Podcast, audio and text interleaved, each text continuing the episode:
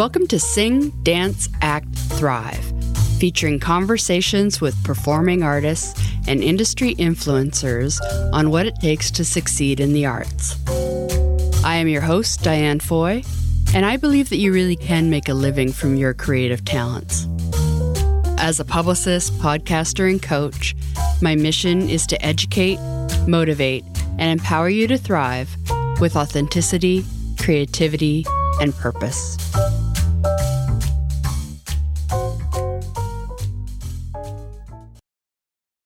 Hello, and welcome to episode number 22 of Sing, Dance, Act, Thrive. My guest today is tap dancer extraordinaire Travis Knights, who is in the Soulpepper Theater Company's brand new concert, The Promised Land Steinbeck Through Song. It runs July 12th to 27th in Toronto. This concert reimagines the music from Bruce Springsteen, Nina Simone, Sam Cooke, Bob Dylan, and more to illuminate the works of famed novelist John Steinbeck and the search for the promised land through song and dance. Travis's professional career started in 2000 when he was cast as a principal dancer in the motion picture biography of Bill Bojangles Robinson with Gregory Hines and Savion Glover. The film was choreographed by the legendary Henry LeTang, and he shares what first inspired him to get into tap and what it was like to work with these legendary performers. Travis is so passionate about tap that you'll be inspired to follow your own passion, no matter what it is. He believes that if you have a passion, you have a responsibility to follow it. We also talk about his podcast, the Tap Love Tour, and some of the amazing guests that he's had on the show and how they've inspired him. I love talking to him, so I hope you enjoy it. Well, welcome to the show. Thanks for having me. What are some of your career highlights? Wow. Oh, uh, so that's a big question. It's, it's so strange. Uh, I'm a tap dancer. Yes. And in this day and age, 2019, there's nobody looking for a tap dancer, right? Uh, which means that I have to be an entrepreneur with it. But this is only like a, a recent, um, I guess, discovery for me. Right. Because I started when I was 10, and as soon as I got started, my life has been touched and, and blessed by this dance. Um, I used to be a very shy uh, child. And for some reason, when I started tap dancing, it just opened up my world. It was Gregory Hines, in fact, that uh, I saw him uh, dance on this tribute show. He was, he was paying tribute to Sammy Davis Jr., who was dying at the time. And all of Hollywood came out to pay tribute to Sammy Davis Jr.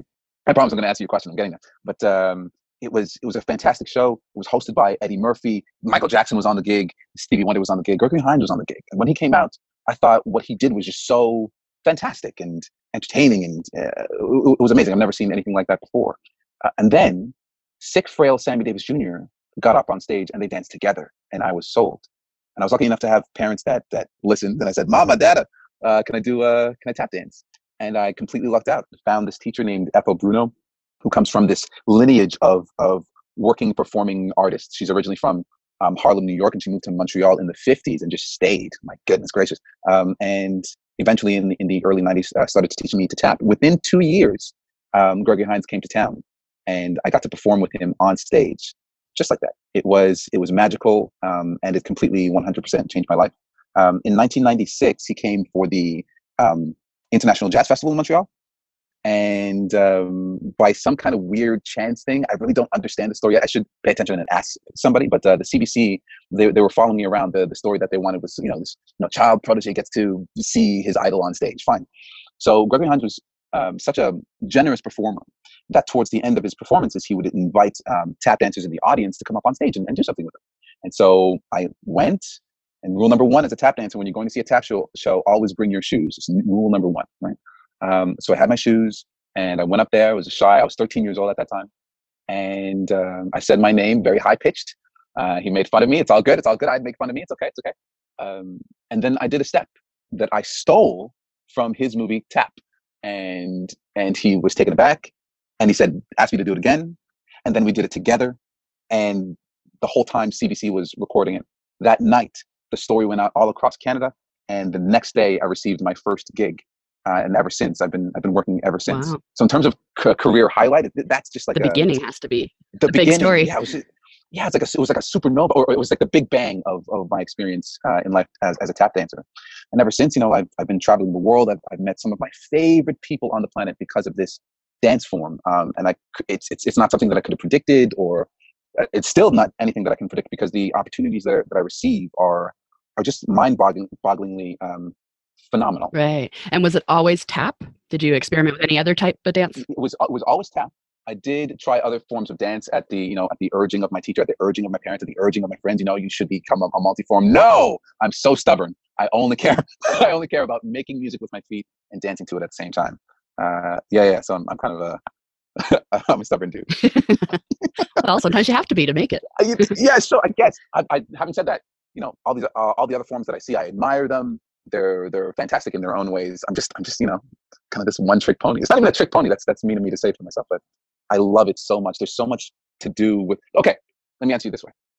Uh, in the movie Tap, towards the end, there was this um, segment where they attached these like MIDI uh, MIDI contact mics to Gregory Hines' tap shoes, and then they fed this they fed the sound through this computer board, and it created completely different sounds. And that that's like a, a technology that they were developing in the 80s. You can imagine where it is today. Yeah. I don't I, I don't care. I don't care. There, there's there's so much um, uh, left to be discovered with just the shoes themselves and the rhythmic possibilities that you can create on the on the, on the fly. To add a whole other element for me, you know, I'd, I'd have to live two lifetimes to, to get to to get to that. Um, so so I feel to answer your question, I feel so um, honestly overwhelmed at how much there is for me to learn within the dance of tap itself that I really don't have the space for anything else. Wow. And do you find like because there's less tap dancers, I would imagine that the to get gigs it's kind of you know both good and bad because there's less of you but then is it also pigeonholed of we only have room for one tap dancer but we'll have room for like uh, you know 10 hip hop dancers or whatever? Um so i think the, the, it's bittersweet. So it's bittersweet in, in the sense that I, I, I have to create most of my work for myself right? Um it's sweet in the sense that uh, as soon as i create it there's there's this demand that happens. People love tap dance. They do. It's just it's just hard to come by um, uh, abundance, abundance. I believe in abundance 100%. So I actually, I actually was a very good boy and and followed the recommendations of my parents, and I, and I got a business degree. Uh, but before before handing it to my parents and, and setting off to live my life in, in, in tap dance. But um, an important thing that I learned in business school was uh, when you're selling a product, you have to identify four key things. Number one is the product valuable? Is it rare? Is it costly to imitate? And are you organized to exploit it? And if these four things are in line, you'll be fine, right? And tap dance is absolutely 100% valuable. It is rare, as you mentioned. Uh, it's costly, but like you, you can't just you can't just start tap dancing and be a tap dancer. It takes a very long time to to um, sound good. Let's put it that way. Um, and then the the organization that's that's my big that's the challenge of my life. I think you know as a, as an artistic type, I don't want to be stereotypical about it, but I am I am pretty impulsive and and I, I fly by the seat of my pants. I'm passionate and to organize my thoughts to organize my my work is is a kind of torture that i'm uh, that i'm i have to uh, engage with. It's just something that i have to do in order to create a demand in order to create a market for this dance that um, is oftentimes forgotten in, in the i guess the our cultural zeitgeist.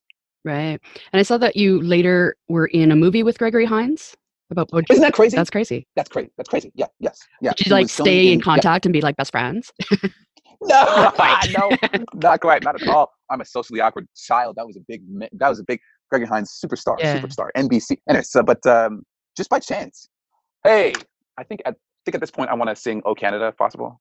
Um, but but just just have that in the back of your mind. Okay.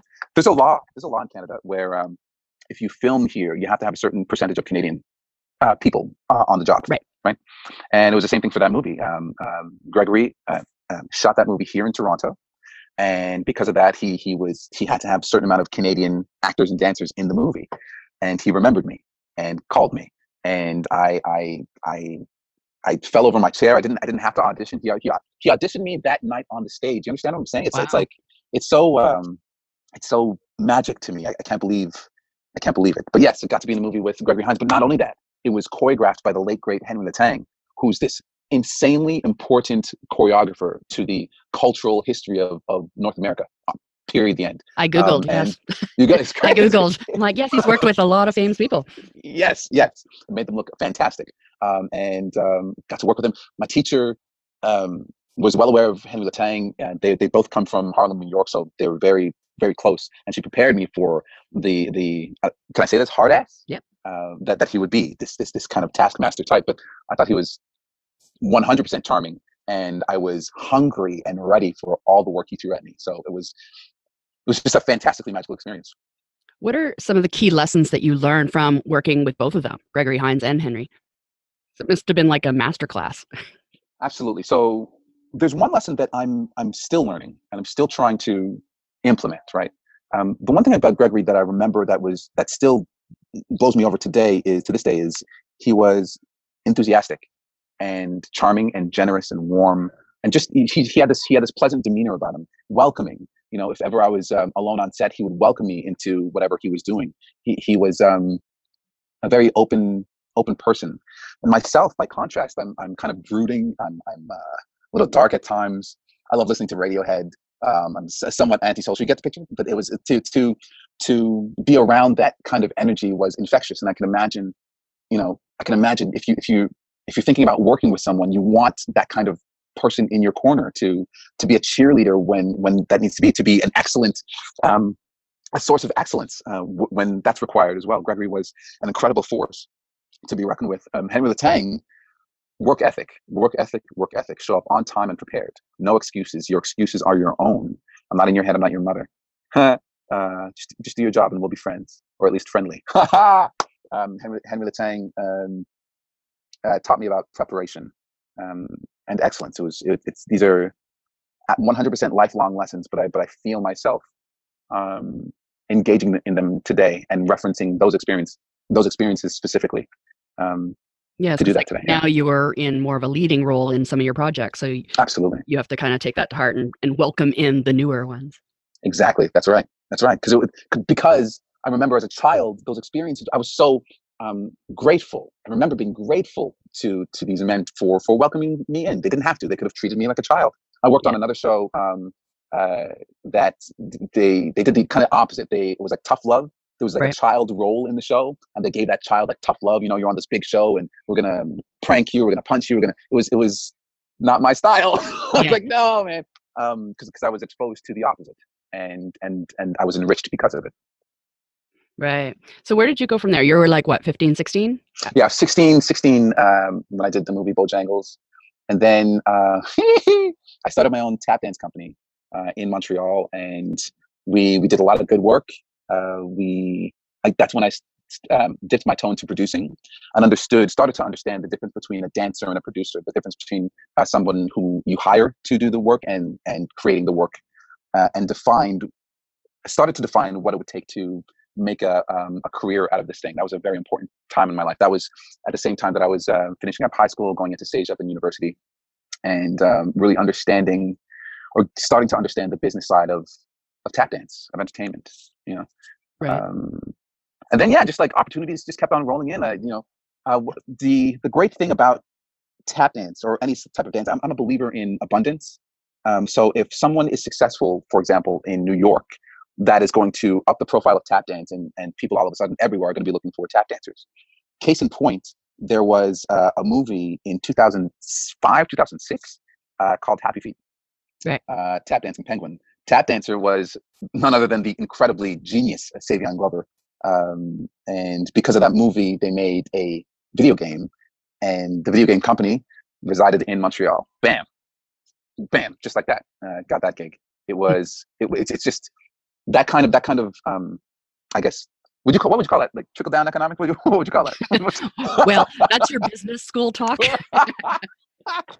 but I, I, I, call it abundance. It, it means that yeah. because of that, that experience, whenever I see a colleague of mine or an elder of mine or anybody else in my field being successful, I, I feel genuinely happy for them because I'm I'm um, somewhat hip to the abundance that that's around in the world. I remember yeah. once I once I got my um, that's a no, we won't go there. We'll if we if we go there, we'll go there. But uh, I eventually um, auditioned for a show called Stomp in New York. It was like one of my first auditions. I drove I, I, drove from Montreal. I was living in Montreal at the time. I drove from Montreal to New York. I was very excited. Oh my goodness gracious! It was it was my first. Um, in Australia, they have this term called a, a walkabout. I felt like right. it was um, I was becoming a man. You know, get, getting in my car, but fine. So I do the audition and I make it all the way to the end. It was a fun audition, learned some great things, met some great people. At the end, at the very end of the audition, the producer comes up to me and says, "Are you Canadian?" I'm sorry, we don't provide visas for ca- Canadians. We're, we're, done here. My heart, my heart, that yeah. damn, my, my heart, it just it just broke right. And so, tail between my legs, I drove back to Montreal. And but before I got into the city, I um, I stopped off in in quite frankly the middle of nowhere where I could see the stars.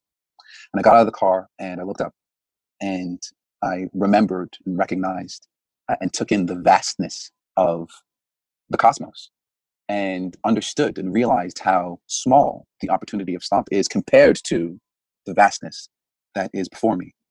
And immediately felt 100% better immediately went back to montreal and started practicing. You know what i'm saying? Uh, yeah. yeah. well even that that play stomp like it, it got everyone more aware of tap dancing for sure. Yeah rhythmic yeah definitely. The, the music in that show is incredible so, um, how did you get involved with uh, Cirque du Soleil? Cirque du Soleil. Once again, I, live, I, I lived in Montreal. Cirque du Soleil was, uh, was in Montreal. There was this uh, um, juggler, juggler slash tap dancer named Masha. Phenomenal juggler. Oh my gosh. Um, I don't know how I met her, but she approached me about doing a project with her in Cirque du Soleil, and we um, we worked on this juggling tap dance bit. She would juggle on tables. She would bounce the balls underneath the table and, and it would like rebound and she would catch it and that would create a rhythm. And i danced to those rhythms that she created. So there were three different levels of tables. Uh, so the, the smallest table i'm sure you can imagine you bounce the ball right? The medium table yeah. high table and and so with these three tables she created it was amazing. She created these rhythms. And i danced on top of the tables jumped from table to table and it was it was it was a big deal. Fine. So we put together this bit this this set and performed it um, in front of it was like that i remember it was the top floor of the of the I guess the facility, the Cirque du Soleil facility, and we performed it in front of um, I think it was nine directors of completely different shows uh, and producers, all of all of the top brass uh, administration of uh, Cirque du Soleil. And after that performance, uh, tap dance was included in three different shows. I'm pretty astonished and proud of that. Um, um, and and that's yeah, that's how I became a, the tap dance consultant, so to speak. Um, yeah. What are some of the challenges that you faced along the way in making this a career? Where to begin? Are you kidding? Okay, well, you know, we had success after success okay. after success, but we all know there are some downtimes. Okay, so hmm, I don't even know how to like begin. Were there times that you were between jobs and not sure what's happening next? One hundred percent, absolutely. Um, it definitely happened a lot more when I was uh, younger, in my twenties. I'm now 35 with 2.2 kids and a wife. And you know what I mean? Uh, responsibilities. And so there's um, I have much more of an impetus to and a, and a, and a thrust to create the work for myself. Uh, but back when I was in my 20s and much prettier and and and the testosterone was was through the roof, I was selling myself through um, a, a, kind of uh, sex appeal was um, uh, my approach to the dance, and uh, it it worked out. Um, I would be busy in the summer times and lazy in the winter times. I would supplement my income with with teaching um, I, the there was a lot about show business that was just um, obscure to me. I didn't quite understand the the work it took, other than engaging in the dance itself. Right. Uh, but I didn't understand the work that it took. Even with business school, this is after business school. Didn't understand the work that it took to uh, create um, a career out of this. And and even even now, it's it's a struggle. Even now, I'm I'm constantly thinking about you know months and months and months in advance and what's going to happen next. And um, uh, putting together multiple different projects and expecting most of them to fail. Right. But all I need is all I need is one success. You understand? So it's um you know the, hardest part about all of it, and this is this is I, I imagine it's the same for everyone in every single field. Every single field is is the mental. If I this is as blue collar as it gets. If if I don't get up bright and early in the morning and do my job, it won't get done. Um, if, if if I have some kind of depression and I can't, it, it doesn't get done. The cash flow the cash flow stops. Yeah. The creativity stops. You know, it's all dependent on my ability to um, get to work in the morning, so to speak. Um, my ability to approach what I do with enthusiasm um, and and faith that the the work, the time that I'm putting in uh, right now is, is going to pay off eventually. Um, it's it's it's a lot of faith and and a lot of positive mental outlook. And there are times, honestly, I told you I'm, I'm this brooding cat. Yeah. Um, and there are times when I don't know how to get out of it. I'm lucky enough to have a supportive wife that understands me and gives me space when I need to, and doesn't give me space when I think I need space, and right. and really, really has learned the the inner language of my emotional self, which is um, less than stable. You know, uh, but I don't think that's I don't think I'm special in that regard. I think I think that's just the human condition. Um, but I try, I try to eat right and work out and you know, stay positive. My kids help me every time I'm feeling in a crappy mood. They remind me of the joy of life. Um, but yeah, I would say the hardest thing is not having no work. The hardest thing is the mental because I do believe in abundance. I do believe in our, our collective ability to create anything that we put our minds to. It's just hard to realize It's hard to go through the formality of, of realizing the dream. That's the real work. Um, is going through the formality of realizing a dream. Yeah. And what keeps you going yeah. when was there ever a time where you considered, I don't know, giving it up, getting a real job? um, thankfully, no. I'm I'm a pretty stubborn person. I did four years of university, and every single day I was I wasn't bitter, but I was um, focused on tap dance. Right. Um, I knew the whole time it was tap dance. Tap dance from the age of ten, it, it really showed me the world and opened opened me up. I became I went from being a shy, introverted um, uh, person into this still shy, still introverted, but with something to say and, and a way to say it. Um, and and I, I, I, it gave me acceptance. There, there's nothing else. I'm, I'm, a tap dancer. So, so no, there, there, there was never a time. That's great. Uh, yeah. yeah. and you you have that passion for it. That that's the only thing that you want to do. So, I guess when you have a bad day, it's like, well, that's what I want to do. So I got to keep going. you got to get. You know, you know, you know, it helps exactly. Uh, uh, three years ago, I started this podcast called the Tap Love Tour podcast, right. and it's uh, it's my means of um, getting mentorship from people that I would otherwise not have access to. And I tell you, um, the process of podcasting the process of booking guests and interviewing them and it, it um, and listening to the podcast. I've listened to old episodes and i've become re-inspired. Like oh my goodness yeah. that's a great idea blah blah blah because I've, I've done so many and of course i can only re- retain and remember so much. And there's something about the energy of listening to the the, the mentor. I call them mentors. They're, they're my mentors absolutely uh, in the moment that just it just continues to feed me. And so i feel like i've, I've, I've put a bunch of different things in, in place to keep me grounded and and running. Yeah, that's why I love yeah. podcasts too. When I started getting into it, it's like anything you want to learn, or if you want to be inspired by different people, and also that there's no real time limit. So maybe if you see this person that you admire on Entertainment Tonight, it'll be like a five minute thing. Whereas a podcast, exactly. like there was one Jimmy Jam, and on this podcast, and he's like, I thought it's called Ten Thousand No's. It's an actor that does this podcast, and he's like, oh, it was so hard to book that. I thought I had to be like in and out in 20 minutes, and the guy talked for two hours. And it's like listening wow. to Jimmy Jam tell stories for two hours. What's better? What's better? Like, yeah, that's great. Fantastic. So that's why, you know, I love doing this and I love talking to other creators. And also, it's why I've seen a lot of podcasts for actors or dancers or musicians, but yeah. I kind of wanted to do all three because we can all learn from each other and it doesn't have to 100. be so separate. 100%. And it motivates I'm, I'm me totally, yeah. too. Like yeah. entrepreneurship. We all have to be an entrepreneur. I'm sure. I'm sure this is like what radio felt like when it first came out.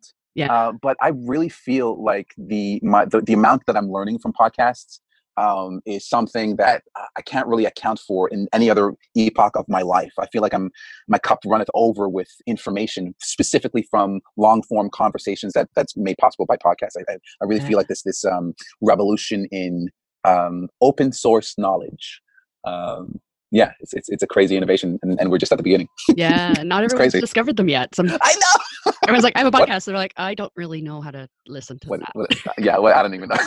I'm like, wow, you're gonna love them. What's but once you get into them, you're like, oh, what what's the new podcast now? What what can I do? Oh yeah.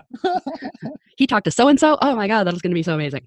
totally, totally. Yeah, and I, the cool thing is, is that half of the ones I don't know who the person is that's running the podcast, and I don't even know the guest. But it's always a really interesting conversation. Exactly.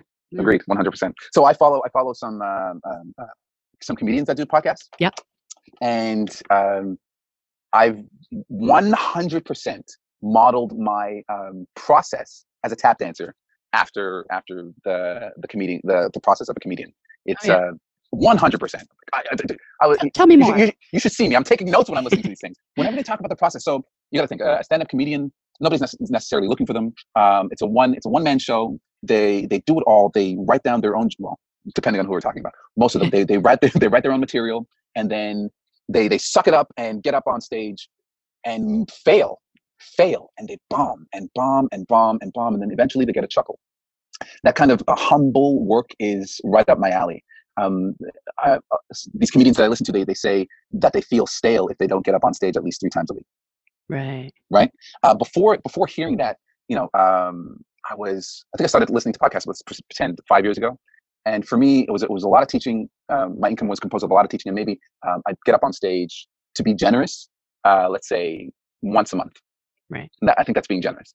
You know, it would, it would be some kind of maybe it would be a there were a lot of tap dance festivals around, so it would probably be like a five minute set five to 10 minutes at a, at a tap dance festival, or uh, there would be a random corporate gig, but it's, it's this sparse, sparse stage time, right?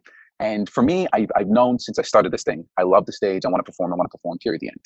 And so after listening to enough of these stories of the process of these comedians, I started a jazz jam in Toronto called the Jazz United Jam.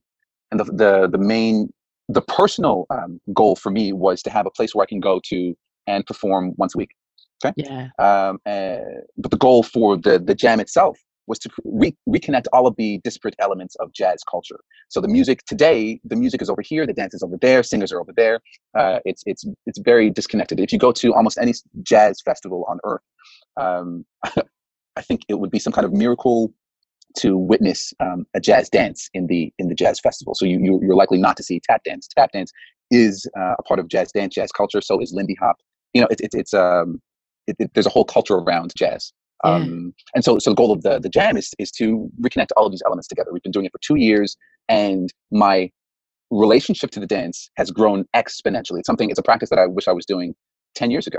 Uh, my knowledge of jazz has grown once again exponentially. And that's just once a week. There's another gig that I do um, as well, which is a more um, hip hop jazz band and it's it's uh it's it's stretching me in a completely different way. Soulpepper is stretching me in a completely different way. As soon as I engaged, started engaging in this weekly practice, the the Toronto dance scene, the Toronto entertainment scene just opened up to me. It was it was and it was all because of listening to podcasts and, and wow. understanding what successful people do to become successful, uh, and and being comfortable. This is most important.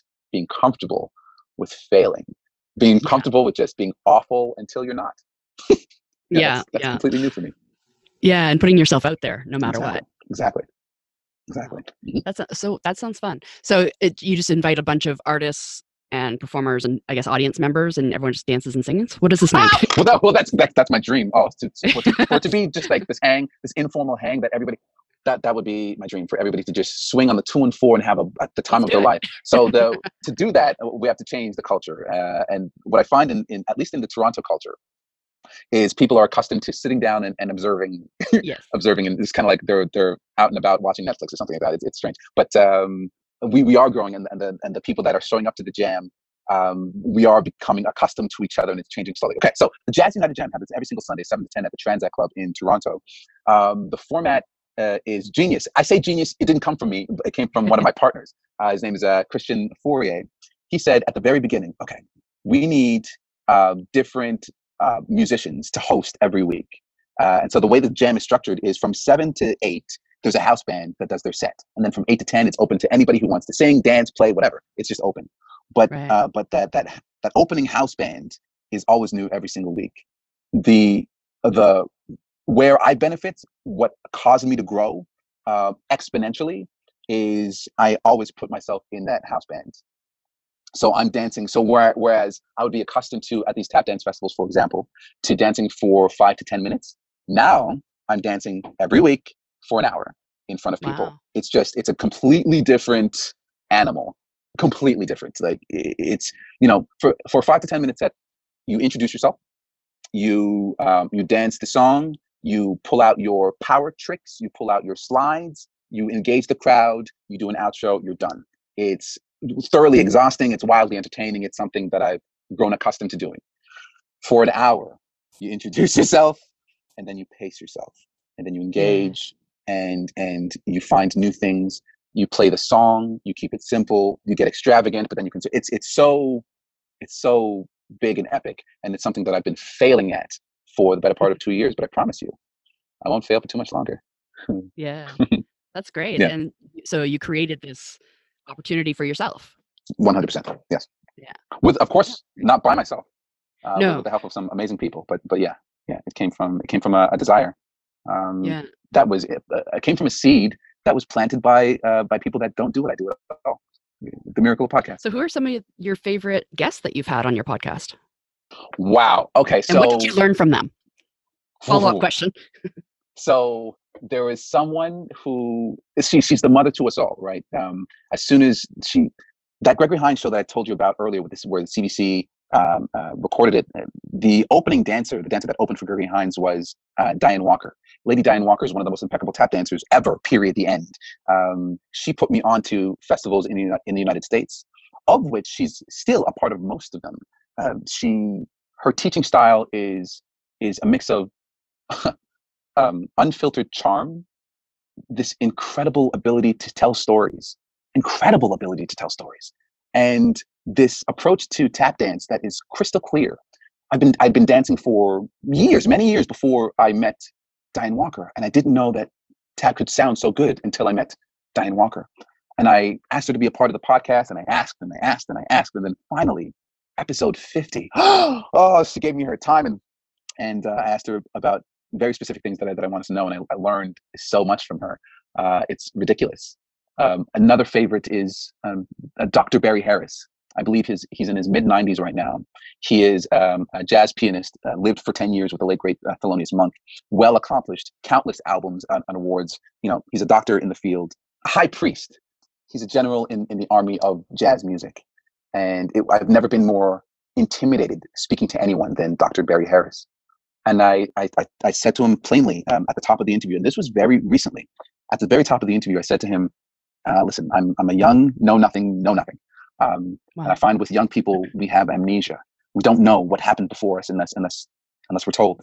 And so, you know, from your experience as a jazz musician, I, I, I want to know your, your thoughts about tap dance. I want to know from you as a musician, how do I tap dance? And he started. He said, first of all, y'all don't know songs anymore you know, back in my day, we knew songs. It was it was this folkloric tradition. You know, like I would know songs, and my mother would know the same songs. Back in the day, this you know, in, in, in a time where you had to actually go out to listen and experience music. This is before MP3s and CD players and and cassettes and eight track. You know, it's it's it's it's when things were a lot more live. When when you heard an instrument, when you heard somebody pluck a string, the vibration from the instrument would hit your body. That has a completely different effect on humans than speakers do, right?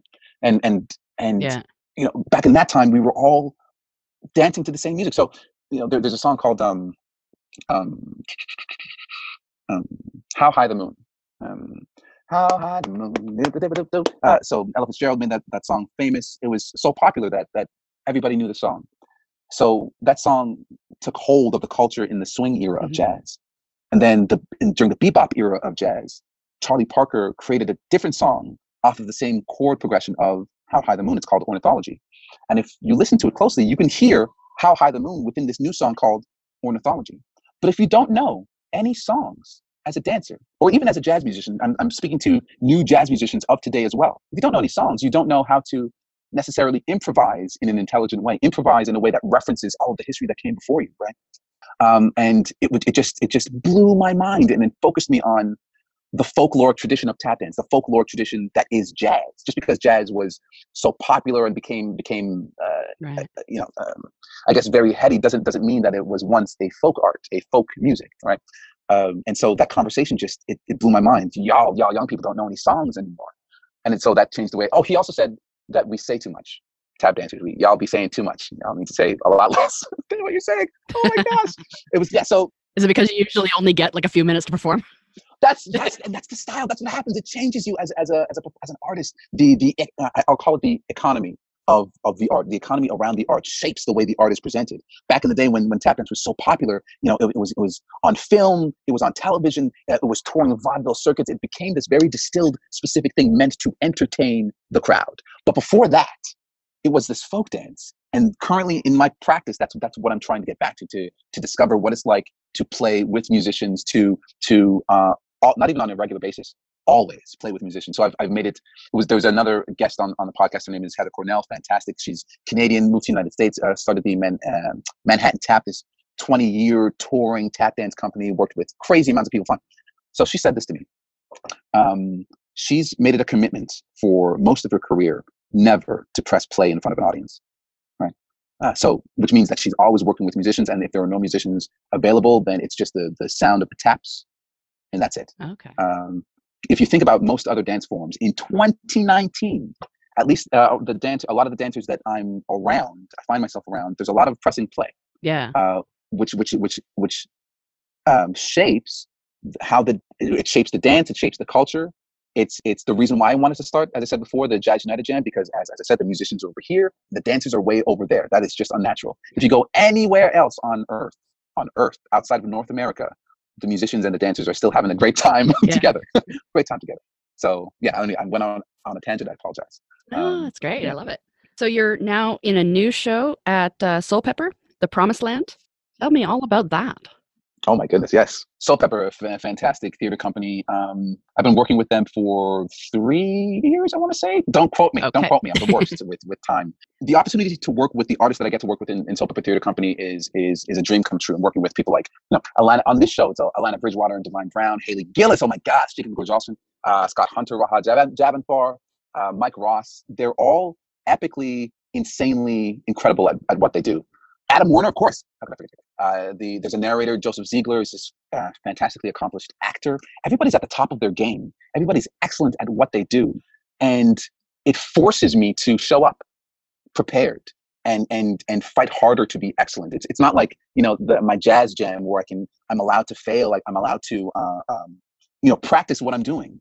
In in in this context, I'm pulling I'm pulling from my 25 years of tap dance experience and funneling it through this very specific context that's provided by the show. Uh, the show is it's called Promised Land. Uh, Steinbeck through song. You know, you know about John Steinbeck? Yeah. Fantastic author, um, visionary, and we're we're approaching his work. We're approaching his approach to work uh, through song. And so this is a, a concert that will just have you. It'll have you laughing. Uh, it'll have you crying. It'll it, it, it goes through all the fields, uh, and um, it's really exciting to be a part of. The musical director, he's the Slate Family uh, director of music at uh, Soulpepper. His name is Mike Ross. Um, he's a bit of a genius.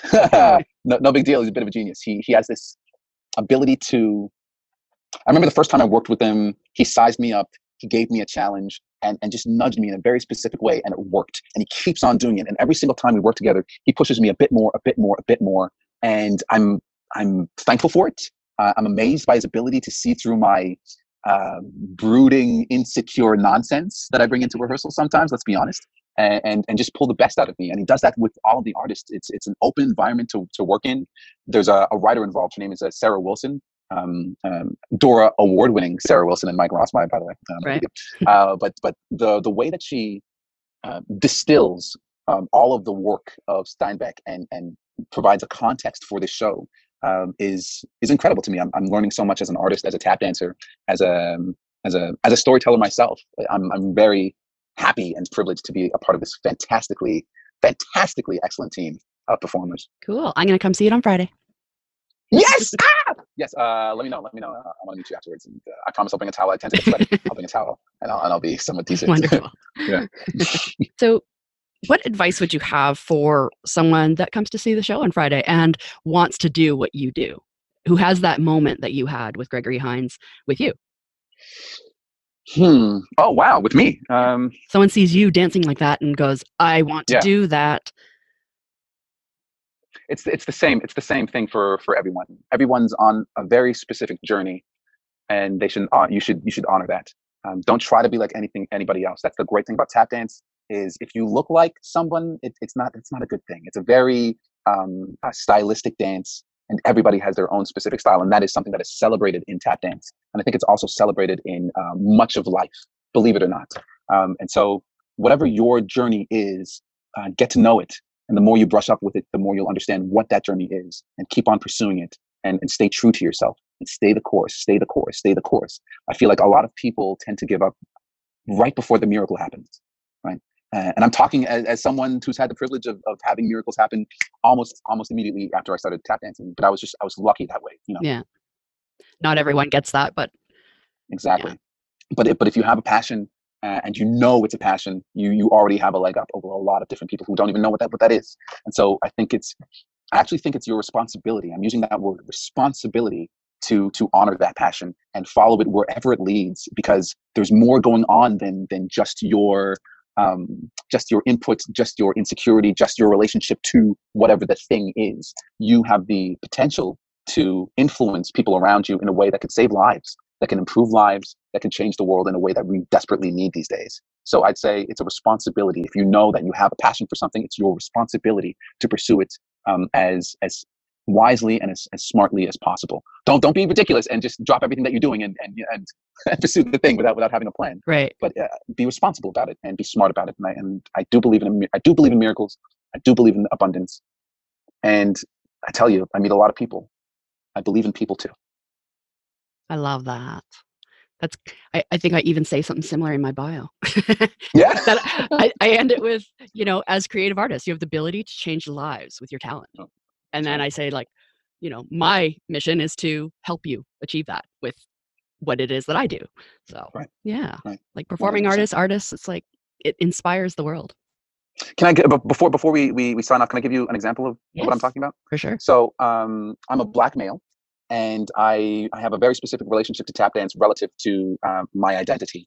Um, ta- my my teacher uh, is from Harlem, New York, a black woman, and so another layer of why I took to tap dance so hard is because she was giving me uh, a sense of history that I wasn't getting from Canadian culture, a sense of history that I wasn't getting from um, um, from school, quite frankly. Right. Um, I, I was learning about these these figures, these giants in the dance, these giants in jazz, these giants in film and television that were black, and it was it was it gave me a sense of self that that that that that made the ground underneath me firm. Okay, so now that I'm in this, I call this the age of influence. Right, 35, I I, I have enough under my belt, knowledge under my belt to where now I want to make things. In regards to what I make as a as a as a performing artist, I do feel a sense of responsibility to be a storyteller, a specifically a black storyteller, um, in an age where there's there's a real, I feel like for the first time in my life, there's a real interest in in in different diverse voices. And so, if I choose to, and it's there, the option is there, Diane, the option is there for me to go into my hole. It's it's uh, it's like this. There's this fear that I have in me that is is alive and well. Let's put it that way Right. if I if I choose to do that, if I choose to not meet my responsibility as a person who's been lucky enough to pursue this dance, pursue this life, um, ha- have have wonderful opportunities, if I choose to squander that, um, I I do believe that the world will be deficient for it, less for it. I, I feel like um, I have to, I have no choice but to um, do my job as best that I can, um, and I feel like that is the case for everyone. If they choose to see their their their interactions um, as as a kind of responsibility. I think I think everyone has a kind of responsibility to themselves and each other. Yeah, Yeah, it's yeah, that's amazing. a- and to and to follow it and to do it and not give up in the hard times. It's amazing. Exactly, exactly, exactly. There's, there's no choice. Diane, I'm trapped. Help me, help me. well, I usually ask, uh, what is your why? But I think this whole thing has been your why. I already know your why. right. Cool. Um, so where can people find you online? Uh, yeah, I'm on I'm on Facebook. I'm on Instagram. TK Experience on, on Instagram. I have a website, travisnights.com. Uh, check out the podcast. It's a Tap Love Tour. It's on iTunes and Spotify and SoundCloud and Stitcher. You know, you know wherever you, you get your your podcasts. I'm all over the place. I'm all over the place. Yeah. Cool. and make sure if, if you do follow you know listen make sure to uh, give a nice robust five star review to sing dance act thrive podcast yes. and while you're at it do the same for the Love tour podcast it really does help it really does help I have no reviews yet. no reviews oh we'll change that today we'll change that today get it together listen Somebody, anyone, review it. We are on episode 22. oh, nice nice good on you Yeah. good on you how's it been It's so been far great. It's been an amazing, like, Yeah. it's just more opportunities to talk to people like you and and be inspired by other creatives. That's the part I love. I love the interview part. So cool. Um, that's all I got for you. all right well thank you thank you for your time Thank you. That was such a great conversation, and I look forward to seeing the show on Friday and seeing him perform live. As always, for links and show notes, visit dianefoy.com slash 022.